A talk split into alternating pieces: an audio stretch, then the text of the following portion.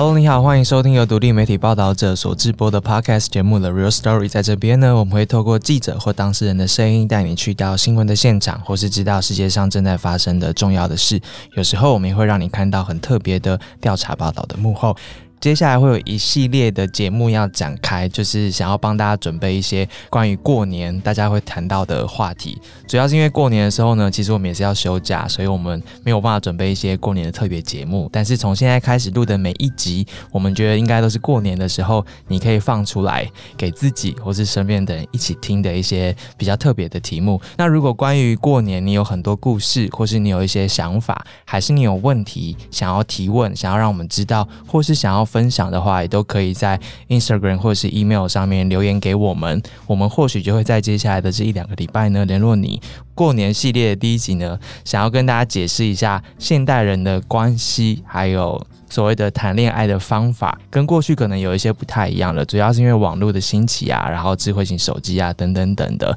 我们有一位记者呢，在过去两年、一年、两年之间呢，做了。一系列的报道很特别，然后我们今天请到他来到现场，跟我们聊一聊这一系列报道的缘起，还有他发现的现代的故事。他是我们的孔德莲孔先生，德莲你好，嗨，大家好。德莲呢，上一次来的时候，他说他自己写一些什么乱七八糟的东西哦，黄赌毒，黄赌毒，对，其实就是一个相当深刻的社会观察家，可以这么说。谢谢。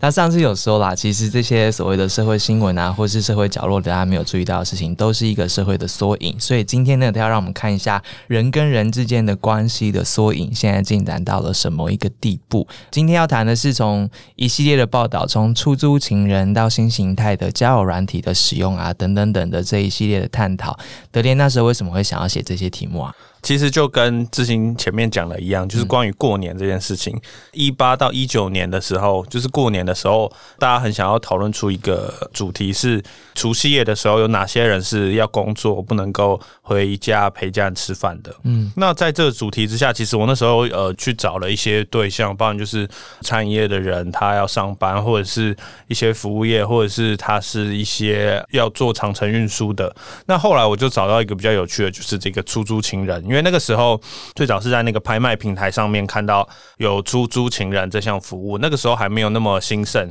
然后我就点进去那个网页，然后就发现它有时数，有出租一整天，然后有陪你去旅游这样子。那但是他强调的是不能有身体上的接触。嗯，那那时候就觉得出租情人这个服务其实还蛮特殊的，可能在一些呃文学作品或者是电影，其实都有看到这样的主题，但实际上它在真实社会的运作是怎么样？那个时候我们就想要去了解看看，所以我们就演了一出戏。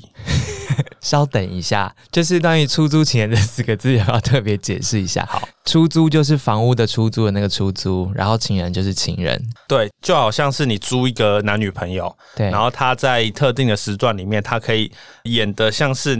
陪伴你的另外一半。嗯，然后这个时段里面，你可能花了多少钱，然后你享受他的陪伴，或者是他能够帮你去。度过最尴尬的时刻，比如说过年的时候，你要给家人一个交代，比如说你又被逼婚啦，你怎么还没结婚呢？或是你怎么还没有交女朋友啊？这样子，它就是一个很好的选项。大家回去饭桌上跟你爸爸妈妈说：“你看，这是我的女朋友，或者是我的男朋友，对我们交往的很好。你跟家里有个交代，但实际上你可能不用为你感情的事情困扰，你可能就解决这一次，大概是这样。”哦，然后你是说你在拍卖平台上面看到的？是。上面怎么写？这其实就写很简单，就是出租情人四个字。嗯，他有说这个出租情人，他其实是呃一种服务嘛，交友服务，涵盖各种，比如说刚讲到过年啊，或者是真的觉得很寂寞需要陪伴的时候，他可以陪伴你。所以如果你看到你想要联络他，要怎么做？就是你可能呃联系他们之后，他们会去审核你的这个身份，比如说我记得是要看身份证，确定你是真的呃存在，然后。才会有不同的人有不同的报价，然后不同的时段的价钱，然后平台这边再去帮你跟这个做这个服务的人媒合这样子。所以那时候其实你是想要找一个除夕夜不能回家的职业，然后你就找到了出租情人。是，然后你真的有见到他们，是不是？对，就是像刚刚讲的，就是演了一出戏嘛，就是什么意思？我的主管嗯是一位 女性，女性嗯。她就扮演我的妈妈哦，对，我们在接近过年的前两个礼拜吧，我就跟着我的主管，就是我的妈妈，嗯然后一起约了这个出租情人。嗯那其实当初我们是想要看，就是说他的服务的内容是怎么样的。比如说，呃，我们到了餐厅现场之后，对方那个女生就很亲切说啊，阿姨好啊，然后称赞一下我的妈妈的穿着啊，然后哦，她是一个很称职的女朋友的角色。所以你你是当顾客，对。然后租了他，然后一起来见你的妈妈，是。你觉得有说服力吗？你们看起来像 couple 吗？我觉得蛮有说服力的，就是嗯。因为就是我妈妈出场之前，对方会先要求跟我见面，因为他会要先了解我，比如说我做什么，我的兴趣是什么，我们什么时候交往的，为什么喜欢对方，就是先设定了一套剧本，哦，对，然后设定完之后，正式服务开始，我们在餐桌上交谈，我是觉得他的应对很还蛮得意的，就是也很温暖啊，会关心大家。然后我觉得很印象深刻的是，就是他真的演是你的另一半的时候，他的眼睛会看着你，给你一种温暖、很坚定的支持的感觉，好像也是在真心诚意的，就是问候我妈妈。这样子，嗯对，好像真的有要结婚，或者是有更稳定的这种感觉。妈妈后来感觉如何？妈妈后来就想说不要演了。真的吗？所以你们后来直接表明身份？对，呃，我记得是差不多一个小时之后吧，嗯，呃，我们就有表明身份，因为其实我们初衷不是要骗他啦，对，对，我们是想要请他带我们进这个世界，就是为什么这样子的服务会兴起，然后这样子服务的内容是什么，然后它代表什么样的社会意义，跟他自己有怎么样的观察。嗯，对，嗯那其实我们就跟他讲说，呃，我们有一些采访的需求，那不知道他能不能帮忙。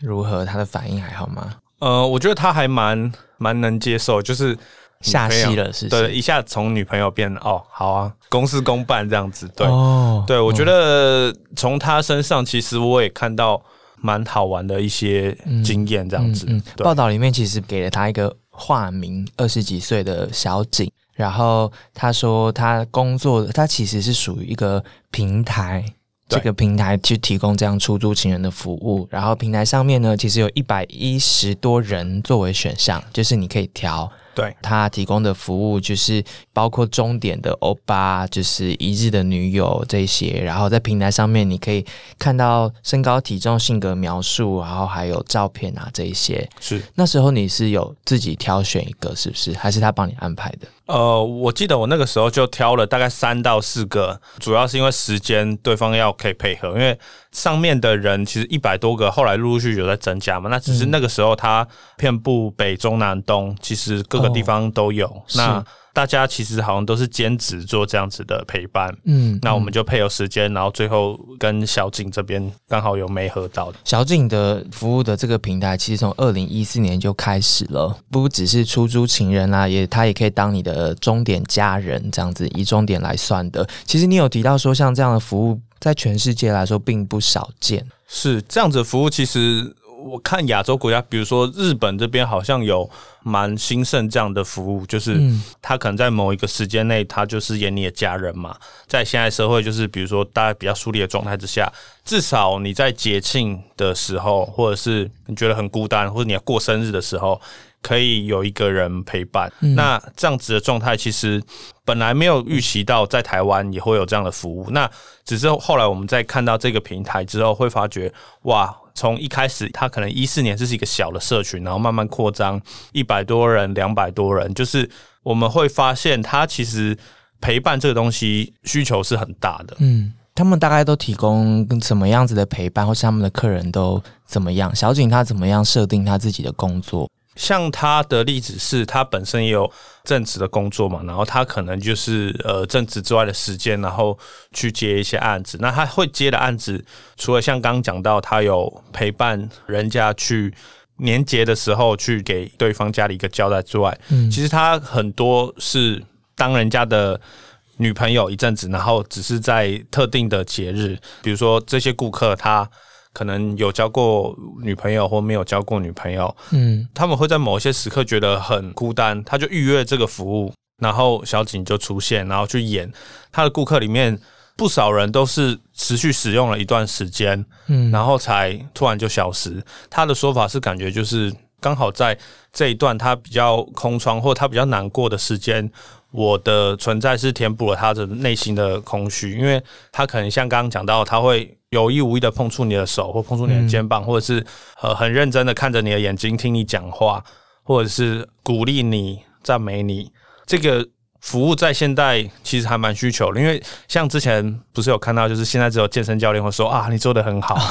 对。但是他的角色其实就像是这样的一个提供者。了解，其实你描述的这些工作内容不容易耶。那他要怎么做到这一些，让你觉得这个花费其实花费不低，对不对？价格就是其实也是几千块一个小时，还蛮贵的。但是为什么络绎不绝？他自己讲到的一个事情就是，像他自己也在一段关系里嘛，那他可能知道，就是说在关系里面我们需要的是什么，然后我怎么去模拟这些，比如说在这个消费时段里面，我是真的。呃，发自内心的想要陪伴你，我觉得这个东西还蛮重要的。就是呃，比如说我们现在知道一些直播主，你可能花一定的点数或你消费多少，他会出来陪你约会嘛。嗯。可是那很像就是偶像跟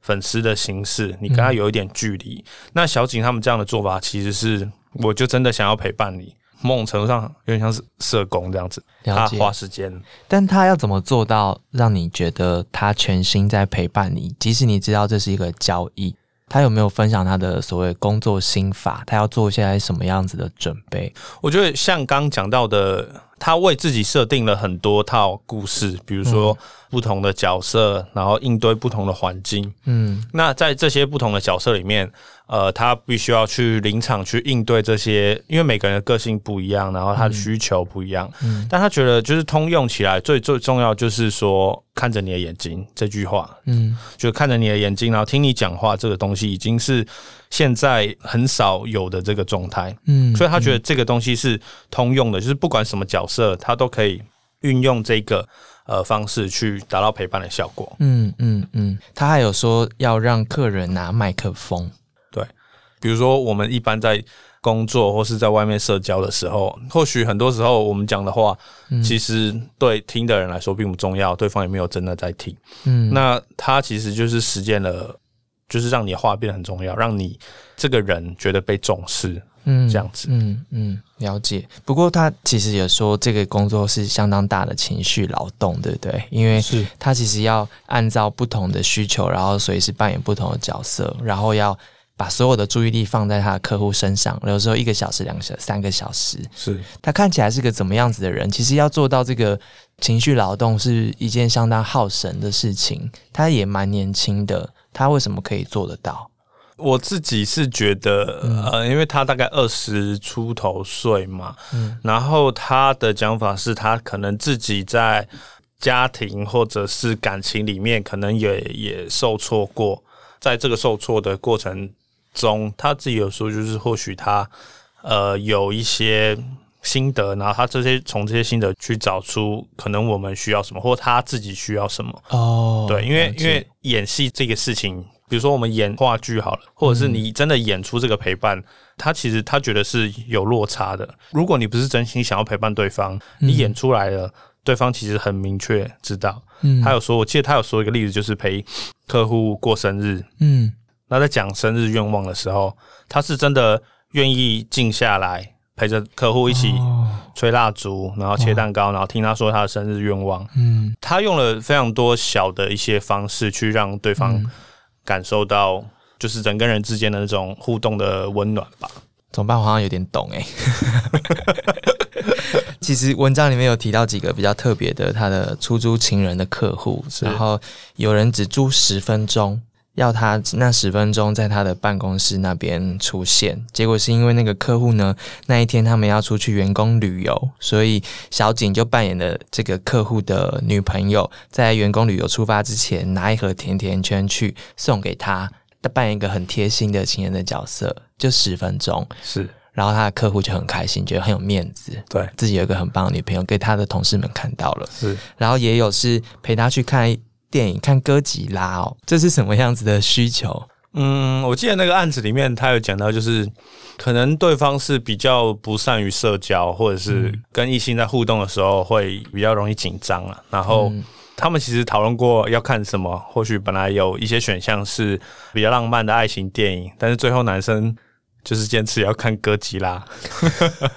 那那看的过程中，就是男生也很紧张嘛，然后像他的角色可能就要试着安抚他啦，嗯，对啊，依偎在他身边这样子，嗯嗯，他们整场电影都牵着手，对不对？对，然后男生好像就。我记得好像有流手汗，对，太紧张，太紧张了。但是他很想要有人一起牵着手看电影。也有也有一些客户是他想要温习，就是有一个呃社交陪伴的感觉。他可能上一段感情结束太久了，然后一直都一个人，所以他想要重新找一个女性来作为他的伴侣，然后来重新温习。然后当然还有很多人是去见家长的，他们的年龄层大概就是三十到三十五岁之间。很多是公务员或是任职于银行的上班族，这样子，他们有稳定的薪水、稳定的生活，但没有变动太大。可能因为这样，可能见不到太多的人啦，生活很单纯。可是家里面也对他们会有一些要求，所以在过年过节的时候，就会跟着这些人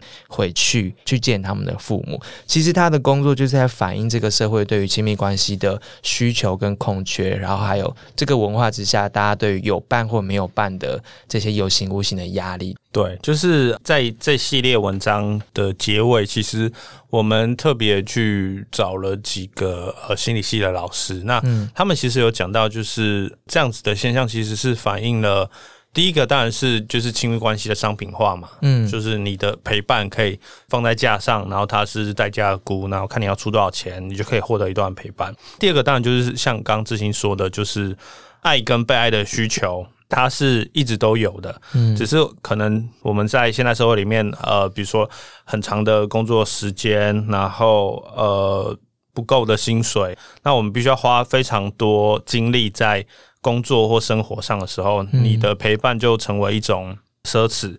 那怎么去？很快的去找到这样的关系呢，或是你怎么样建立一段长而稳固的关系，就是对现在人来说，它变成很难的一个事情，所以我们选择。花钱去实践更简单的陪伴的亲密关系。嗯嗯，对，小景是说，在这个交易当中，每个人都知道是在演戏，可是他们都必须忠于真实的自己。他说要让顾客感受到真诚，尤其是要让顾客能够回想到那一些遗忘很久的悸动。这个悸动可能就是人跟人之间的那一份悸动，或是在这个亲密关系当中大家所期待的那一些。不过，像出租型这种的服务，其实一个是他。蛮地下的，应该说没有很多人知道，而且他可能有一些顾虑，不管是社会文化或是大家的视线当中的顾虑，这些道德的判断啊，这些，那当然它的单价也很高，所以不是每个人都可以透过购买这种服务或是商品来填补刚刚说的亲密上面的需求或寂寞上面的需求，所以。其他人就转移到了你的报道中的其他的地方去，对不对？就是所谓各式各样的交友软体。就是新一代的大家在，其实在这个时代啊，不分年龄，就其实我很多长辈他也是有在用交友软体，大家都在用交友软体。那交友软体到底是什么？我觉得可能很多不管是父母亲啊，还是长一辈没有使用过的人，可能不太能够理解。现在大家在用交友软体到底有哪一些？然后他们都怎么使用？那在用的过程当中，他可以得到什么？我想这是德联这一系列报要介绍的。呃。大概在两千年左右的时候，就是先有呃交友网站嘛。那那个时候交网站，它其实就是靠着我们筛选一些条件，你可以透过这个网站它的一些呃方式去找到，或许跟你的特征、兴趣或者是你的喜好比较相近的人。呃，后来。经过了就是十几年的演变，就是科技也进步嘛，大家都都用智慧型手机，那我们就会在手机里面，比如说我们打开一个 App，然后呃，我们可以左右滑动，嗯，就去找到一个。呃，演算法推荐给我比较适合我们的人，那你往右滑可能就是喜欢，嗯，往左滑就是不喜欢，嗯。那当两个人都彼此喜欢的时候，你们就会配对，那配对你们就有机会可以聊天，然后进一步的发展。那像这样子的传统的教软体的这个形式，以以婚配为主的这样的教软体，其实这几年就是非常风行。对，那除了这个之外，还是有其他的形式的交友软体。其实，在比如说疫情之下，或是这两年，也也非常多人使用。对，比如说以声音的，它是匿名的，或者是你单纯要约吃饭的，或者是怎么样的一种陪伴形式，其实。非常多人使用，嗯嗯嗯。刚刚提到就是这个对于亲密或是对于关系的这个需求，然后把它变成商品化，所以一个可能变成租亲人，一个可能就是这种所谓的网络服务，它变成一个服务让你去使用。其实我在应该是一一年。的时候，一一年、一二年的时候，那时候也是去访了一家公司，它就是号称新形态的媒婆，你可以加入他的会员，然后每个月交多少钱，他就会给你每个月几次的配对。可是他所谓的演算法呢，就是那个媒婆的大脑这样子，他会根据你的射精条件，根据你给他所有的资料，以及你对于你的对象的期待，然后他。这个媒婆可能通过一个小时，她每个月要你回来跟这些媒婆聊天，她要知道你现在状况是怎样，然后你这个人的个性是怎样。于是她根据她的人生经验来帮你找到她的脑中的那个资料库里面适合的其他的会员，然后她每个月会给你几次的会员。那如果你愿意付越多的钱的话，她就会给你更多的配对。所以它是一种追求门当户对的概念，对我也不确定诶，他就是靠他的人生经验来告诉你，你可能会。配对成功的人会是怎样的人？然后我按照我的雷达来帮你找到你的对象。我觉得很有趣的，就是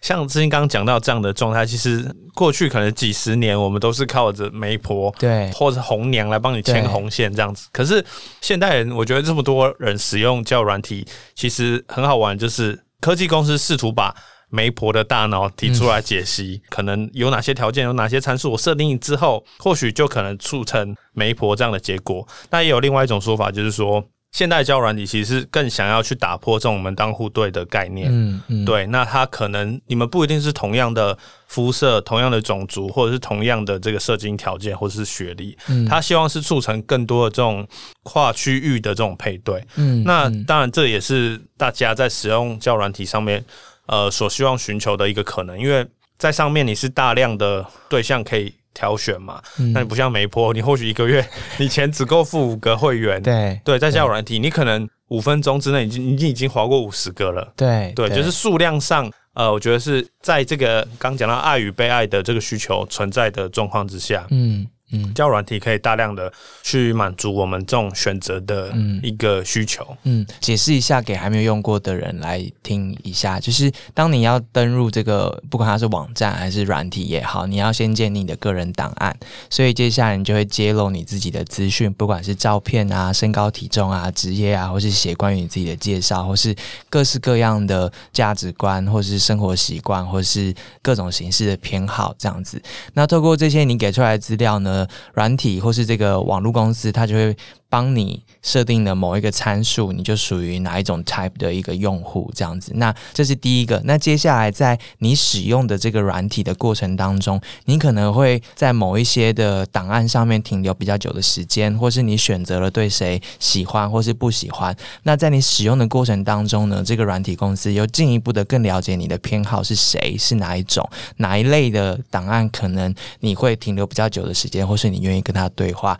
那这些东西都在告诉。这个软体公司的演算法说，这个客户他可能的兴趣是往哪一种方向走，于是他会增加，希望增加这个配对的可能性。那当然，如果你愿意付费的话，就是你付费给这家软体公司，有的时候你的答案就更容易曝光在其他人的。动态之上，又或者是你可以看到更多的对象，然后去找。所以这个商品化其实就是先抓准了你的胃口之后呢，接下来在你的这个欲望之上，提供给你更多的功能，然后让你愿意去付钱。于是你可以找到更多各式各样的人。那我们讲的这个其实是很基本的对于交友软体的想象，所以它可能是根据你的位置啊，或是根据你的需求来做不同的分类。德联的文章里面介绍了两种蛮特别的所谓交友的应。用第一个是吃饭，对，就是我们传统的这些交友软体，可能会大家会觉得你一定要找到一个配对，然后你要找到真爱，对，或者你要进入婚姻。嗯，但是呃，现在人对关系的想象当然很多元嘛。我们可能像刚刚讲到的出租情人里面，他只是需要呃一个暂时的陪伴，不一定是要婚配。那透过吃饭这件事情的这个社交软体，它其实是摒除了线上的这种你必须要配对的这个压力，然后它让就是比较多人可以成团，然后在餐厅或者是在户外活动见面。呃，还有一个部分就是说，传统的这个教软体里面，男生其实是比较不吃香的。嗯，对，因为活跃度上面，男生可能花很多时间在挑选我喜欢的对象，可能是女生，也可能是男生，但是。相比于女性，就是男生在上面的，比如说成功配对的几率就比较少，比较低。嗯，对。那比如说透过吃饭，你是大家在一个可能比较轻松的状态下，而且我们实体上能够见面，你就比较能够去判断说眼前人到底是不是。对你的胃口，然后你们有没有发展可能？或许大家成为朋友，他不见得一定要是某种形式的伴侣，或者是你们一定要进入一个亲密关系。觉得像吃饭这个东西，它是更多元的关系的一个实践的方式。所以它是怎么使用？就是说几点在哪里，然后我想要跟大家一起吃饭。对，它其实就是呃，你可以用他们的一个机制，比如说在什么时候举办一个什么样的聚会，然后聚会形式没有限制，可能是唱歌啊，可能是吃饭啊，可能是约去爬山，或者是各种形式。然后呃，你可以设定要参加的人的人数，然后看大家报名，然后大家一起约出来这样子。陌生人的这样的约，对，哇，这次需求很强吗？真的有人会使用吗？比如说以数据来看，呃，我在一九年的时候访问他们的时候，他们的会员是呃五十万，对，然后到去年底，他的会员就是翻倍到一百万，然后上面其实有非常多的局数在看，你可能呃很快的时间里面，比如说几十分钟里面可以约成一局，就是我今天上班的时候觉得很无聊，然后我用这个 app，或许你下班的时候。你就有人陪你了，你就可以去参加一个聚会了。就是他让社交的门槛降低，还蛮多的这样子。你有访这家公司的创办人，是对他怎么说？他怎么看待这件事情？他怎么会觉得这是一个商机呀？创办人的想法是说，就是当然是要跟以往的这种交软体做出区隔，因为社交这件事情。或者是呃，在寻求陪伴这件事情，过往的这个交友软体，它可能走的是只有一条路，但实际上它可能有四五六条路。嗯，那吃饭社交这条路，呃，是大家可能有需求，但是没有做过的。嗯，那在这个社交里面，其实某一些我们本来投注到交友软体的这个情感或者是这个陪伴需求，你会在吃饭里面获得满足，而且我们实体上看到一个实体的人，你会比较。信任嘛，嗯，那比如说现在我们工时这么长，或许很多时间我们回家就瘫着，但是如果愿意花时间去找到这样的聚会的时候，他会觉得会促成更多的交流，嗯，那这个其实也是现代人非常需要的。他的讲法是说，吃饭是一个开始，对，开始一个新关系的一个契机。你们先吃饭之后，或许就成为伴侣，或者是朋友，或者是。其他对，嗯嗯，还有一个是用声音社交。我记得你在办公室有，你在办公室有有开过，然后告诉大家你你你使用的心得，那是一个怎样的软体？它还蛮好玩的。它其实就是你不用放你的照片，嗯，你可能稍稍介绍一下你自己，帮自己取一个绰号，对，然后你在上面就可以打电话给不认识的人，你也不知道他是谁，但是你有七秒时间决定要不要挂。这通电话七秒，对，假设对方接起来，七秒之内你听他的声音，听他要讲什么，你可以决定要不要中断这通电话。当然，对方也可以。那我的例子就是，我大概没有讲超过五秒过，对对对，压力很大哎。可能我的声音比较不好听，不会吧？七秒决胜负是不是？对，然后如果超过七秒，它有一个选项给你，然后超过七秒，你可以按说哦，我要不要成为这个人的朋友？或许你们以后就可以比较长的时间建立连接，你们就可以。找对方聊天、打电话这样子，但是它是建立在一个随机的一个挑选之中，就是我们随机的匿名的电话的配对这样子。我根本不知道对方是谁，但是透过声音去认识对方，这个太难了吧？一个陌生人七秒之内你要讲什么？嗨，你好。我记得我用的那个过程之中，对，蛮多的开场好像是对方会说：“我现在在上班，或者我现在在吃饭。”嗯，我觉得蛮多过程是我现在在吃饭。所以它其实是一个，我觉得比比如说其他的交友软体那个更短暂的需求，可能是我只需要这一顿饭的空档的十分钟之内，我想要有个人有个人有个声音陪伴我，或者是在我的报里面有提到一个很特别的现象，叫做挂睡。挂睡，它其实是你要睡前的一段时间，嗯。你接通了电话，嗯。然后你不一定跟对方聊天，嗯，你只是听着对方在生活的一些声音，或者是你下班回到家里面，你可能电视开着，或者开静音，然后你就听着对方，好像有人跟你一起生活的感觉。哇，大家可能知道有一些呃睡前的或者是睡觉的陪伴的音乐，它可能是一些呃自然的声音或者怎么样。对对，但是在这个交友软体里面，它是一个人的生活的作息，或许他是打呼，哦或者他是讲梦话，或者他是磨牙，或者他是睡前他要读书或干嘛的。嗯，对嗯嗯，你有成功过吗？跨越那七秒的门槛？好像没有，没有，我们下次来录一集试看看好了，直接直播。就是我觉得这太难了，七秒。我不确定，可能是我自己的因素或怎么样，但是对我自己是觉得很难呐、但是上面的通话的分钟数是的确是一直在不断的上升。对，每个月现在是至少七千万分钟的这个通话量，诶，这个需求蛮惊人。然后它的会员有超过五百万。你其实文章也有访过这些大量重度的各式各样交友软体的使用者，你觉得不管是社交、吃饭社交，还是声音上面的这个陪伴，或是各式各样的交友软体，这些人他用的这些真的是为了交友吗？还是他可以满足其他的需求？呃，我觉得因为像这一套报道是可能最早是一八年开始，然后到呃疫情爆发之后，过了一整年到现在，我觉得越来越明显的趋势是想要被陪伴这个事情，其实不管是交友，你要朋友或者是伴侣，或者是单纯寻找一个简单的关系，嗯被陪伴这件事情或寻找陪伴这件事情，就是变得越来越这个需求很强劲吧。是尤其是在现在的疫情的这个我们要保持社交的安全距离之下，对，然后我跟人的交谈的机会少了，或者是实体聚会也少了，但是工作之余或是生活之余，大家都还是想要被陪伴。我觉得这当然就是脱不了，就是我们是一个人是一个群体性的动物嘛。那只是说透过这一些科技的形式去实践了这一些社交的需求，嗯嗯，是嗯所以大家其实对教软体有一个可能有一些人有一些刻板印象，比如说可能他会觉得这是以婚姻为前提，或是说有人会觉得它是一个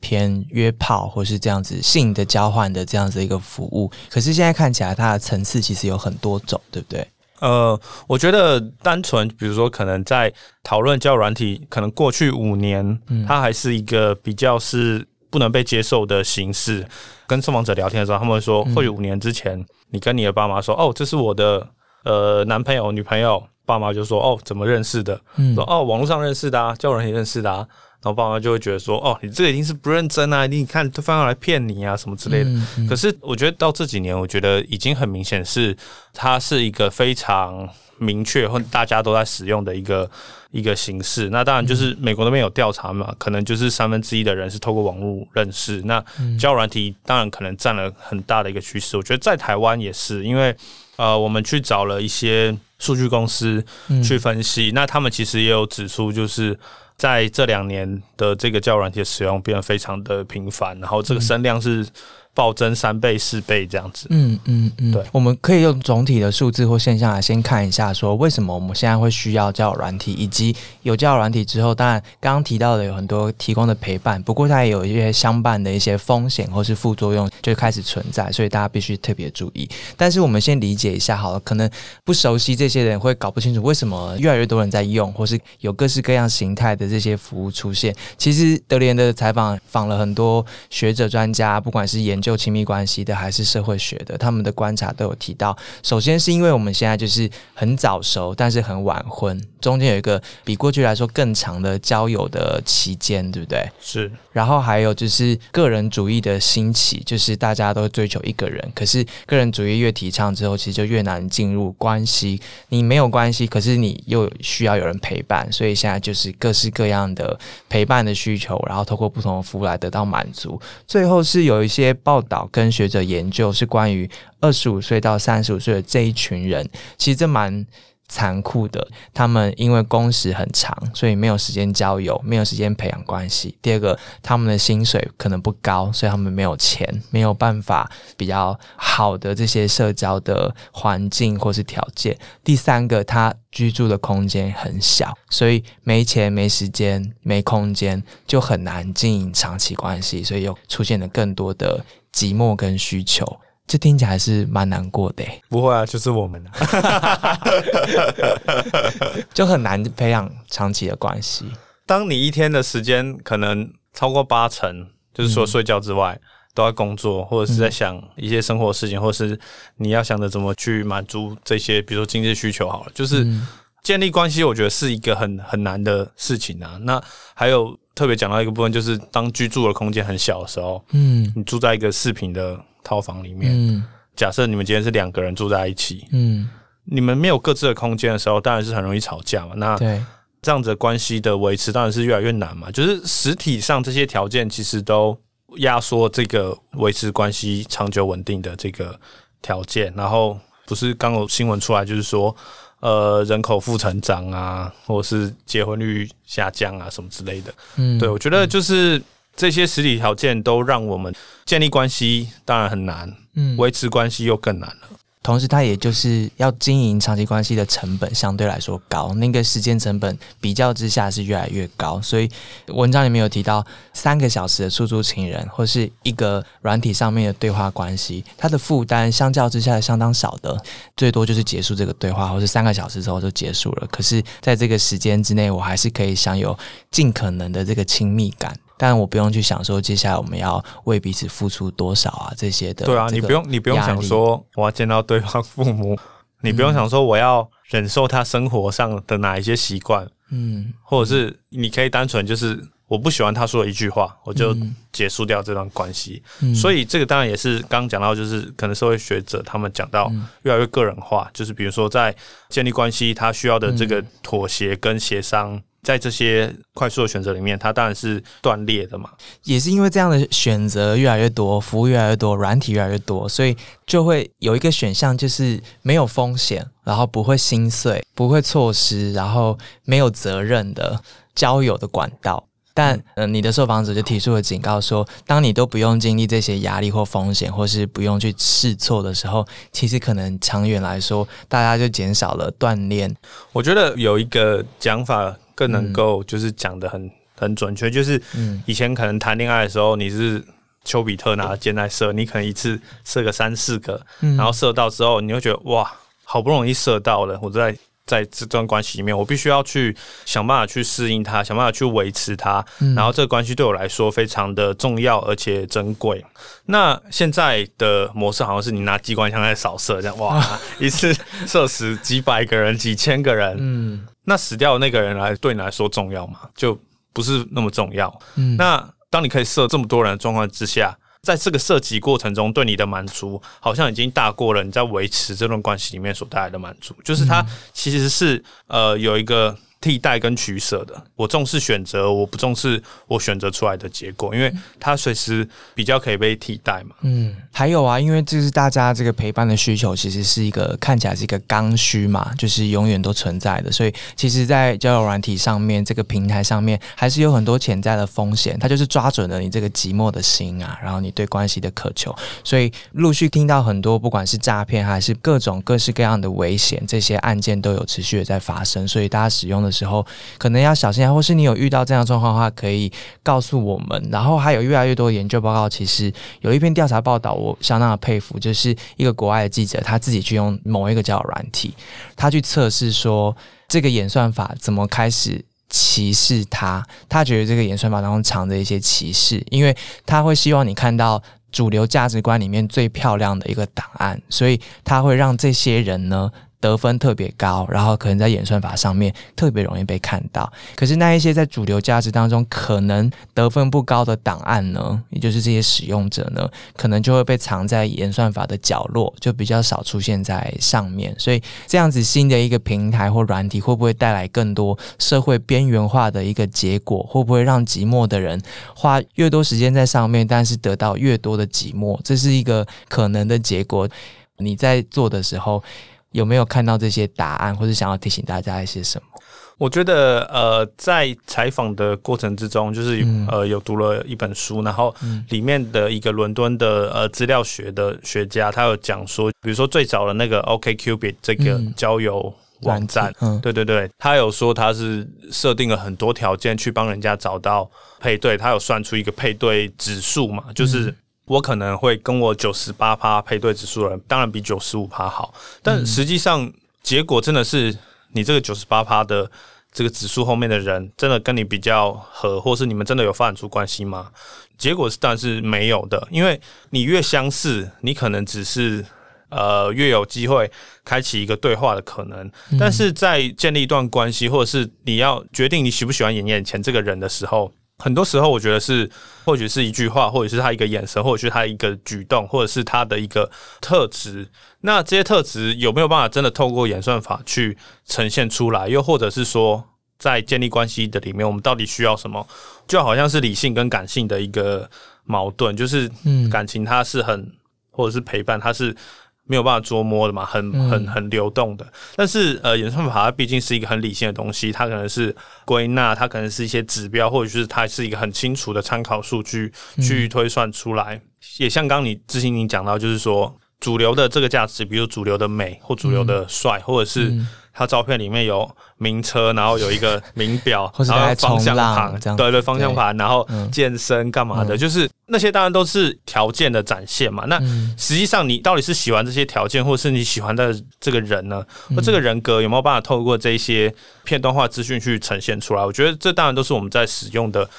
过程之中要去思考，嗯嗯，透过对于这样各式各样交友软体跟交友服务的理解，其实我们就是在看这个社会里面现在长得什么样。我想不同的分众所产生出来的软体跟服务，其实都在展现。本来就在这社会当中存在的各式各样的，你说欲望也好，需求也好，对于关系的想象也好，它的是在帮助我们理解人现在长怎样，大家有什么样子的想法，或是我们活在一个什么样子的社会里面。所以希望今天的这样的讨论可以让大家多看到一些各式各样大家对关系的新的定义，对关系的新的想象，跟建立关系的新的方法。但同时，我们也希望大家知道，在使用这些服务的时候，可能会有。什么样子的副作用，或者说你应该从这个当中怎么样回头来了解你自己？其实说真的，最棒的结果就是在使用过程当中，然后了解你自己。这样子，不管在怎样的平台或服务上面，可能才能够最后带你到你所期待的那样子的关系当中。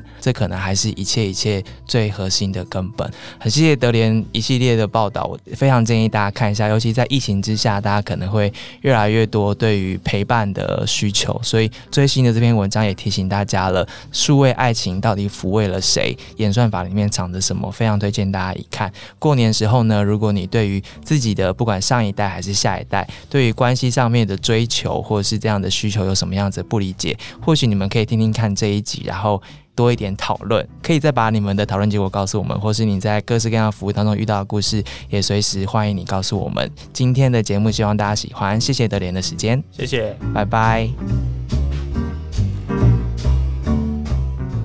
谢谢你今天的收听，而且听到了最后。今天的节目如果对你有帮助的话，请帮我们推荐给更多身边的人，不管是你的朋友还是你的家人。如果你是社交网站或是交友软体服务的使用者的话，欢迎你告诉我们更多的故事，不管是美好的还是不美好的故事。我们希望从大家的过程当中，可以帮助我们多认识一下这样子的社会现象，也帮助大家贴近一下真实正在发生的事情。祝你新年快乐喽，拜拜。